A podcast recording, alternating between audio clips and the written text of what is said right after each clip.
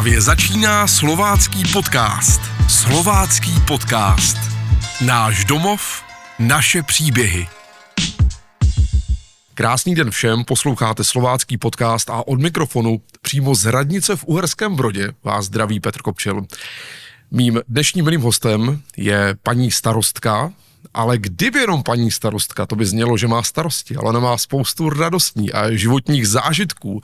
Paní Miroslava Poláková, dobrý den. Dobrý den. Zdravím vás u slováckého podcastu, a protože slovácký podcast má takové krásné všeobjímající téma a ten slogan Náš domov, naše příběhy, tak já s dovolením začnu od toho vašeho domova. Kde jste se narodila? No, narodila jsem se tam, kde většina obyvatel Slovácka, to znamená nemocnice Uherské hradiště, ale jinak eh, celý můj život je spojený právě s Uherským Brodem, protože zde žil už můj děda, praděda a Ovšem druhým městem, který, se kterým je spojený můj život, je Uherské hradiště, kde 41 let učím na gymnáziu. Páni, to je opravdu kus života. Mm. A když říkáte učím, stále učíte? Tak dojíždím svoji poslední e, třídu, která sice ne jako třídní, ale kde mám literárně vědní seminář a takže budu teďka 14 dní maturovat a tím moje Eh, kariéra co by pedagoga v podstatě končí. Bude u toho potřeba zatlačit tu pomyslnou slzičku? Určitě, určitě, protože já jsem eh, vedle toho, že neustále něco píšu a samozřejmě, že se věnuji rodině, tak eh, jsem celý život spojena se studenty gymnázia, protože jsem tam nastoupila hned v roce 81 a jsem zvyklá na studenty, protože si uvědomuju, že mladé lidi je potřeba formovat a musím říct, že v poslední době čím dál víc, neboť eh, je uspěchaná doba. Eh, nevždy mají rodiče čas a děti formují sice svůj charakter už na základní škole samozřejmě, ale takový ten svůj světonázor, tak ten si formují právě v době středoškolských studií, ať je to jak chce, tak od těch 15 let nahoru a dá se říct, že do těch 19 už mají jakýsi názor v sobě vytříbený a potom už si ho na té vysoké škole jenom um, tak nějak upevňují, ale obvykle už si ho nemění. Když v té škole zůstaneme, ale vrátím vás do doby, kdy vy jste chodila do školy, když jste byla ještě malá. Jaký byl ten váš život eh, na Slovácku? Ať to bylo kdekoliv, protože třeba řekněme nějaká babička, dědeček někde. Jaké to bylo to vaše dětství? Moje dětství bylo spojeno s Uherským Brodem. Základní škola, gymnázium a navíc jsem byla na náměstí a byla jsem jedináček, takže rodina tady veškerá žádná. Moje maminka taky tady žila sama, takže jsem žila s dědou, se svými rodiči. A můj smysl života byl jednak neustále učení, ale myslím tím učení se všeho, co je kolem mě, neboť můj děda mě někdy v neděli i třikrát denně vzal do kina, ráno na časy, odpoledne ve tři a v pět hodin a já jsem už od malička do sebe vstřebávala obrovské množství informací a taky jsem od malička hodně četla. Takže já když jsem potom začala v roce 68 chodit do skautu, tak já jsem vždycky takové ty vědomostní soutěže a takové um, různé zážitky spojené s věděním všeobecným uh, v sobě měla zakódované a většinou jsem to vždycky vyhrávala a na to jsou pišná, že jsem získávala už jako děcko obrovský, široký rozhled, což si myslím, že dneska dětem hodně chybí, protože jsou hodně soustředěné na myšlenku, však já si to na tom internetu přečtu. A podle mě to je velký průšvih, protože já celý život říkám studentům, vy ten internet nebudete mít pořád u sebe. A když kdekoliv přijdete, tak vám to v tom mozku musí naskočit, musíte znát vazby, musíte vědět, co vám to připomíná, z čeho to vychází, k čemu to směřuje. A to je jenom tím, co si ukládáte do mozku a ne tím, co si momentálně přečtete někde na internetu. Takže eh, teď budu mluvit jako za Rakouska, Uherska, ale pro mě eh, v současné době eh, vědění všeobecných znalostí na základě internetu je špatně ve smyslu, však si to najdu a nemusím to dostávat do hlavy. Mm-hmm. Takže moje dětství je spojeno s neustálým sebevzděláváním a se scoutingem a tím pádem taky s přírodou, protože my jsme neustále jako holky chodili do přírody na vandry a takže příroda byla pro mě vedle života přímo na náměstí v Uherském Brodě takovým, takovou tou mojí další životní láskou. Byly to bílé, bílé Karpaty? Bylo to přímo tady na Kopanice do hor? Samozřejmě. Nebo ještě dál? Ne, ne, ne, byly to Bílé Karpaty, my jsme skutečně chodívali tady e, v Lopeník, Žítková a tady ta oblast, no a pokud jsme jezdívali na skautské tábory, tak to bylo e, buď na Valašsko, anebo ještě Nitranské Rudno tak to byly takové centra našich výletů, ale nebyly to samozřejmě žádné zahraniční zájezdy, nic takového. Ale nám to stačilo protože e, takové to pozorování přírody, rozdělávání ohně, kýmový hry a podobně, my jsme na to nepotřebovali žádné zahraničí. My jsme byli rádi, že jsme spolu a, a nám to stačilo. Slovácký podcast vám přináší týdeník Dobrý den s kurýrem. Slovácký podcast. Jak mimochodem u vás přišla ta myšlenka, to, je, to mě hodně zajímá, budu učit.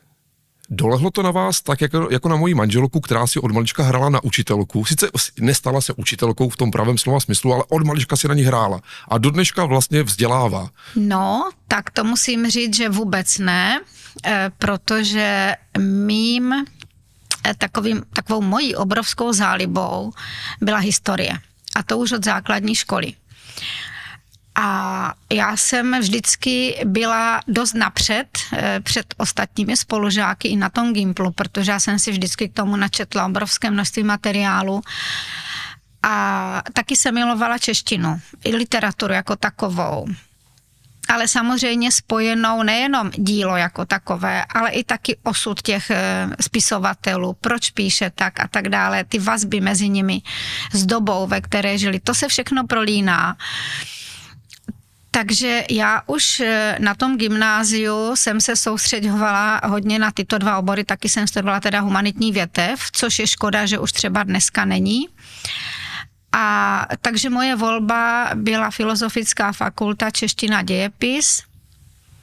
No a když jsem tu školu dokončila, musím říct, že jsem měla nabídku i do Uhersko-Brodského muzea tehdy hned, ale protože zrovna se uvolnilo místo v Uherském hradišti, sice na záskok, tak já jsem toho využila a už jsem tam zůstala a nikdy jsem toho teda nelitovala, protože jsem mohla aspoň srovnávat Brod a Hradiště a měla jsem takovou vazbu nejenom v Brodě, abych necítila tak, jako mnozí si říkali, je Hradiště, to je náš rival, ale já jsem to brala tak, že vůbec Hradiště nebyl žádný rival Brodu. Že to jsou dvě města, kde každé má svůj charakter, eh, svoje obyvatelstvo, které je jinak zaměřené, protože ať je to jak chce, Uherské hradiště bylo spíš město úřednické, Brod po válce bylo město, kde vznikly slovácké strojírny ještě předtím, že v 35. roku zbrojovka, takže sem se eh, mnoho lidí přistěhovalo. No a tím, že tady potom v roce 1960 byl zrušený okres, eh, tak toho úředního systému tady, nebo aparátu tady skutečně ubylo. Takže ta mentalita mentalita těch lidí byla potom dost jiná. A já musím říct, že eh, obě dvě města mají svoje kouzlo, ale skutečně každé jediné, zatímco to hradiště už je tím pomoravým eh, švihnuté tak nějak jinak, tak Brod skutečně jako město v předhůří Bílých Karpat přeci jenom má blíž takovému tomu drsnějšímu způsobu i k myšlení. Ono se to objevuje samozřejmě i v těch krojích ve folkloru, ale hradiště, co se týká folkloru, je na tom samozřejmě líp, líp. No, to ani se nedá říct, že líp, ale je tam toho víc, protože tam třeba v každé třídě na Gimplu byly děcka, kde e, bylo třeba pět, šest dětí v různých souborech, ale každý v nějakém jiném. V Brodě to tak není, ale ti, co jsou, tak jsou dokonalí. To musím říct, že brodské soubory jsou skvělé, ale není jich zase tolik, jako v tom hradišti, ale to samozřejmě dané tím, že my už jsme v jiné dimenzi než to hradiště, opravdu. To, je, to jsou vlastně dvě nesrovnatelná města z mého pohledu ehm, člověka, který tady žije tak dlouho. Před 14 dny jsem vzal děti na výlet říkám, pojď, Matyášku, Eliášku, pojďte oba dva, vezmu vás na výlet, tatínek na vás bude mít čas a ukážu vám kousek Slovenska. A přijeli jsme k hradu Lednica, a tam jsem si na vás vzpomněl, když jsem věděl, že budeme spolu natáčet. A já vás nechci zkoušet, vy to víte. Nemusíte mě zkoušet, vy chcete říct Komenský tak, a jsem si bratrská, už je mi to jasné. Hned jsem si na vás vzpomněl, takže toto dobře. téma tady jenom pootevřu, protože s váma se bavit o Komenském, to není na jeden podcast. To ne. Takže když řeknu Jan Amos Komenský, jako já vím, že byste mě zahrnula vším, protože neznám asi povolanějšího člověka, je to pro vás z dnešního pohledu, z těch, v tom odstupu těch desítek let, co se tomu věnujete, jako tak intenzivně, tak profesionálně, eh, je to spíš výhoda nebo použiju eh, až prokletí, že toho víte tolik? No jednoznačně výhoda. Akorát mě osobně mrzí, že se, když se řekne Komensky, tak se to sprofanuje, protože mhm. každý řekne učitel národu ale to byl neskutečný filozof, eh, který se zabýval astronomií, fyzikou, matematikou, lékařstvím. Eh, on byl v podstatě velmi renesanční člověk, ale eh, nesmírně hluboce věřící, což samozřejmě v něm taky vytvářelo tu touhu po smíření lidí bez ohledu na národnost, na víru a podobně pro mě, já se vždycky musím smát a vždycky mě to už e, i vadí, když někdo řekne Komenský a první a kde se narodil. Já samozřejmě vím, že v Brodě a moji studenti eh, za 40 let, nejenom na gymnáziu eh, v Hradišti, ale já jsem taky učila 10 let na vysokých školách v Nitře a v Bratislavě a vozila jsem je do Brodu, tak si taky nikdy nedovolili oponovat, že by to bylo někde jinde než v Brodě. A já mám samozřejmě na to argumenty, které jsem si mnohé prostudovala, eh, takže to tady teď nebudu vysvětlovat ale mě spíš vadí to, že si e, i ty pedagogické myšlenky Komenského každý vybere jenom mm, to, co je to nejjednodušší, jakože škola hrou a učit se z obrázku, e, ale e, tam je obrovské množství myšlenek jiných, e, které by měli lidé znát, protože on je tak nadčasový, že mnohé z těch jeho myšlenek ještě dnes nejsou doceněné, stejně i jako ta jeho velká pan Sofie. Nechci se ani pouštět do otázky takové ryze filozofické, kolik uh dnešních, a teď otázku právě, jestli učitelů, myslitelů, filozofů a tak dál, bychom potřebovali dostat do jednoho Komenského. Může se dneska vyskytnout opravdu člověk eh, takto nejenom široce zaměřený, ale takto hluboce, já první použiju přesvědčený a hned za B tak hluboce věřící, který by takto dokázal tmelit, kdyby lidi, ale opravdu národy. Vidíte něk- někoho aspoň trošinku na svém radaru, kdo by aspoň trošinku mohl odpovídat uh, takovéto osobnosti? No, když budu upřímná, tak ne, protože my jsme v jiné době. Mm-hmm. A mezi lidmi chybí především tolerance. A to je špatně. Ta tolerance není ani v politice, bohužel ani v kultuře, ani v tom běžném životě. A pořád jakoby u lidí přetrvávalo to, co je od věku A to je závist, nevraživost, hledání problémů, místo toho, aby se hledalo, jak by to mohlo jít bez e, nevraživosti. A to je to, co mě hodně trápí, protože lidé by měli spíš tu cestu k sobě hledat.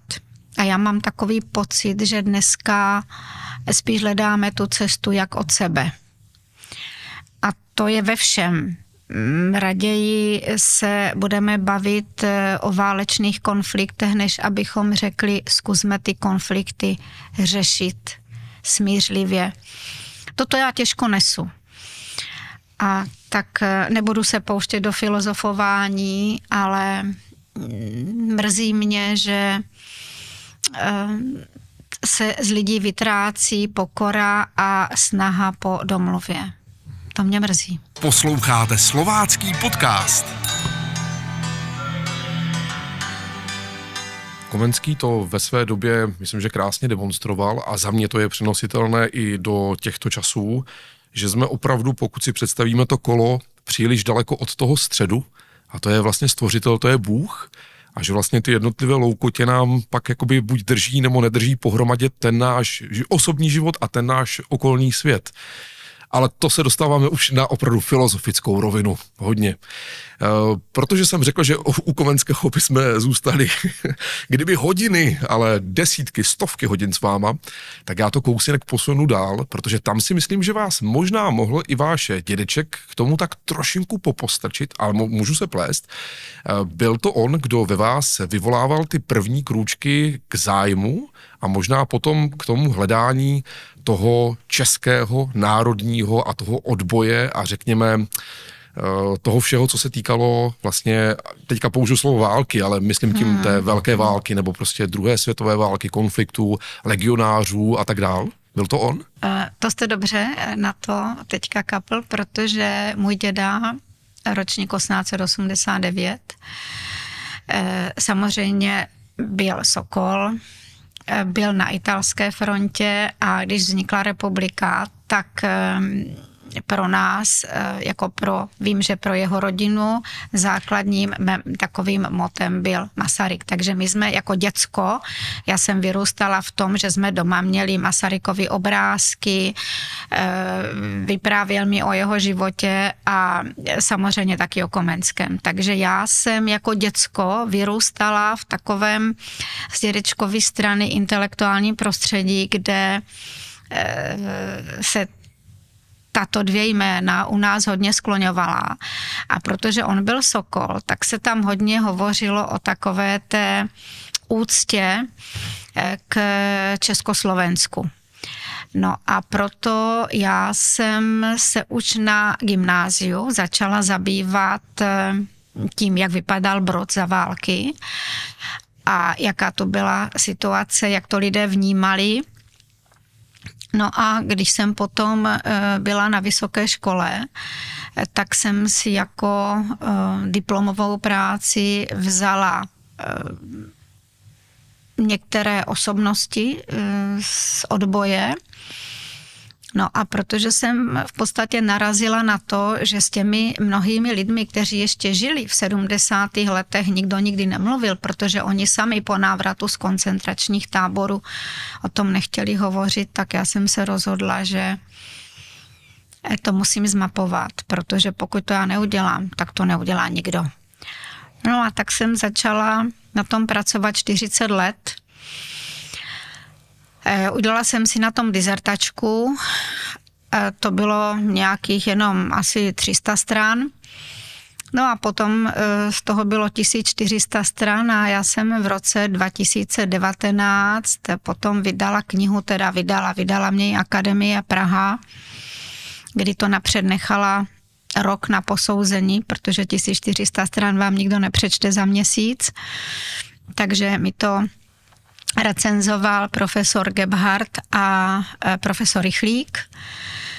No a akademia to vydala a kniha se jmenuje Měli odvahu žít, e, což je zpracování odboje na Uhersko-Brodsku v letech 1939 až 45. A já v současné době vím, že jsem jediný člověk vůbec v rámci, eh, můžu říct, i nejenom Slovenska, ale jako teď myslím, že bych mohla říct Československa, čili Čech i Slovenska, který tímto způsobem zmapoval tak podrobně odboj v určité oblasti, protože já jsem se snažila tam dát eh, všechno, co se dalo a já jsem přitom samozřejmě zjistila, že to je takový pavouk, že na tom bych se dalo pracovat další, další desítky a desítky let, ale už jsem řekla dost a už to musím vydat. Pro mě bylo ctí, že si toho eh, všimli a že jsem potom za tu svoji knihu v roce 19, teda 2019 dostala eh, hlavní mezinárodní cenu Egona Ervina Kiše eh, spolu se slovenským prezidentem Richardem Schusterem, který dostal za slovenskou stranu a já za českou, takže to je pro mě takové to největší ocenění, kterého se mi mohlo eh, v životě dostat za moji vědeckou práci a Mm, jsem na to nesmírně hrdá, no mě mrzí, že knížka byla za pět měsíců eh, vyprodaná a já sama osobně ji nemůžu deset let vydat, protože jsem se zavázala Akademii Praha a teď záleží na Akademii, jestli tu knihu vydá nebo nevydá znovu, no. A v jakém nákladu, v kolika ti To mi nikdo neřekl nikdy, ne. Ne, to vydávala Akademia Praha a takže nevím ale kniha byla vyprodaná a, a tolik lidí zhání, ale tak, no ale samozřejmě musím říct, že mi přitom nesmírně teda pomohl můj synek, který vystudoval archeologii a který je takový precizní a ten mě tam sledoval eh, všechny odkazy, abych neměla někde chybu. A ještě vždycky někde něco vyhrabal a říkal, ještě musíš mamko zajet tam, protože ten pan má dceru, takže my jsme potom nastartovali, takže to byla potom vlastně pohlcená celá moje rodina tím. Samozřejmě a manžel ten jenom v tichosti říkal, když jste šli spát, já říkám ve dvě a ráno jsem jela v sedm hodin do školy, tak takže to je opravdu, to je, to byla řehole, a, ale já toho nikdy ne, nebudu litovat a jsem hrdá na to, že se mi podařilo to zpracovat. A musím se zeptat a pro naše posluchače, jestli jste i toto už nechala jako svoje dílo a svůj odkaz i na Kovenském, protože tady myslím, že by to bylo možná ještě rozsáhlejší, pokud by šlo dohledat všechno, co by vás osobně zajímalo. Stačilo by 1400 stran? No, to asi nestačilo. Já mám, co se týká Komenského, obrovské množství poznámek. Eh, které mám mm, poskládané v různých oblastech, ať je to právě astronomie, ať jsou to jeho mm, poznatky eh, z fyziky a tak dále, ale to mám, já mám doma stohy a stohy materiálu, které jsem ovšem nezačala dávat dohromady, protože já si říkám, komeniologů je obrovské množství, kteří nedělají v životě nic jiného, jenom komenského. A e, tak jsem si říkala, že toto jsou spí, taková spíš moje vnitřní záležitost. Takže já jsem samozřejmě zpracovala eh, i pro eh, český rozhlas Lín eh, určitá pásma, která už dávno byla vysílána a tak dále, ale souborně jsem o Komenském ne, ne, nevydávala. Vyšla samozřejmě spousta něk, jako studií, například eh, v přísně tajné, na, nevím, na 30 stránek, asi Komenský a Slovensko a podobně ale eh, že bych eh, začala psát elaborát o tisíci stranách, tak to na to teda opravdu čas nemám, protože kromě toho, že jsem psala, tak já jsem totiž učila, jak tady už bylo řečeno. A já jsem si vždycky říkala, že ty studenty musím vytáhnout, eh, aby se seznamovali s tou nedávnou historií, protože ať je to jak chce, nemůže si nikdo udělat eh, úsudek eh, ani o současnosti, ani o budoucnosti, pokud nezná minulost. A to prostě bez toho nejde. Takže já hned v 90. letech, co v 90. hned po revoluci jsem byla první vůbec, kdo Eh, se rozhodl, že vezmu děcka do Osvětimi. Takže já jsem začala hned 17. listopadu, vždycky to ještě den studentstva nebyl státní svátek, tak jsem vždycky 17. listopadu jela Eh, do Vadovic napřed, kde místo narození, že Jana Pavla II. stama do Krakova a potom eh, celé odpoledne osvětím. Eh, kromě toho jsem začala s dětskama hned, když se tady zavedl Den válečných veteránů, tak jsem hned v 11. 11. v 11 a to jsem vlastně až do letošního roku chodila nebo do minulého 22, vždycky v 11 hodin zebrala jsem třídu a šli jsme v hradišti k pomníku z první světové války. Začala jsem s dětskama jezdit na Salaš, když bylo připomenutí eh, salašské tragédie. No a zavedla jsem eh, před asi deseti lety eh, takový pětní akt v Terezíně, kdy poslední poprava eh, se konala 4, pardon, 2. května roku 1945, kdy bylo u malé, eh, teda v Malé Terezínské pevnosti úzdi zastřeleno 51 mladých lidí, tak já jsem tehdy vzala 51 studentů, každý měl přidělené jedno jméno a jeli jsme ke zdi. A dodnes jezdím Pojedu teď 21. možná už to bude bohužel naposledy, protože končím i s výukou v letošním roce, ale můžu vám říct, že i když vyjíždíme ráno ve čtyři hodiny, to znamená děcka stávají ve tři, tak já když jim řeknu o Terezíně a proč tam jedem, tak já během půl hodiny mám 51 studentů a vůbec jim nevadí, že se vracíme v noci, a to vždycky v neděli a ráno jdou do školy tak eh, musím říct, že to je pro ně veliký zážitek. Jenom mě mrzí, že na Terezínské trizně, kde už hovoří politici, je televize a, a davy lidí a my jsme eh, v 9 hodin ráno ještě, kde je jinak vstup zakázaný, ale to já už mám jako tak ošetřené, že nás tam pustí do té malé pevnosti v 9 ráno a máme ten pětní a kde má projev student, já a potom vždycky tam přijde nějaký politik, v loni tam byl předseda Senátu a letos se pan Vystrčil znovu eh, ohlásil, že by tam za námi přišel. Tak to je moje taková srdeční záležitost, že eh, ty dětská Eh, jsou pořád myšlenkově spojeny s tím, že tady ty hrůzy skutečně byly a není to pro ně jenom zas tak dávná minulost, ale že to prožívají, jako na nás vždycky mrzí, že eh, se to nedostane nikam ven, protože si myslím, že i pro naši veřejnost, kdyby viděli takovýto pětní akt udělaný o srdce, který nejde politickou linií, ale jde o srdce těch studentů, tak si myslím, že na na lidi kolem to má daleko větší dopad a možná, že by ani nebyli na sebe tak zlí, kdyby si uvědomili, co ta válka všechno způsobila. Jsme na konci dnešního povídání, což mě teda upřímně mrzí, povídal bych si dál, ale nejenom eh, část našeho podcastu, ale i všechny naše pracovní aktivity nás k tomu vedou. Vy jste ale svoje poslední slovo ještě neřekla, sice v tom školství tak nějak uh, se upozadujete, já schválně neříkám, že končíte, ale upozadujete, ale čeká vás ještě hodně práce v Uherském Brodě na radnici, tak vás vám přeju, aby se vám dařilo, abyste dokázala i ty dospěláky něco nového naučit a k něčemu novému je přivést. Ať máte spoustu zdraví a toho odhodlání, protože vy ho máte.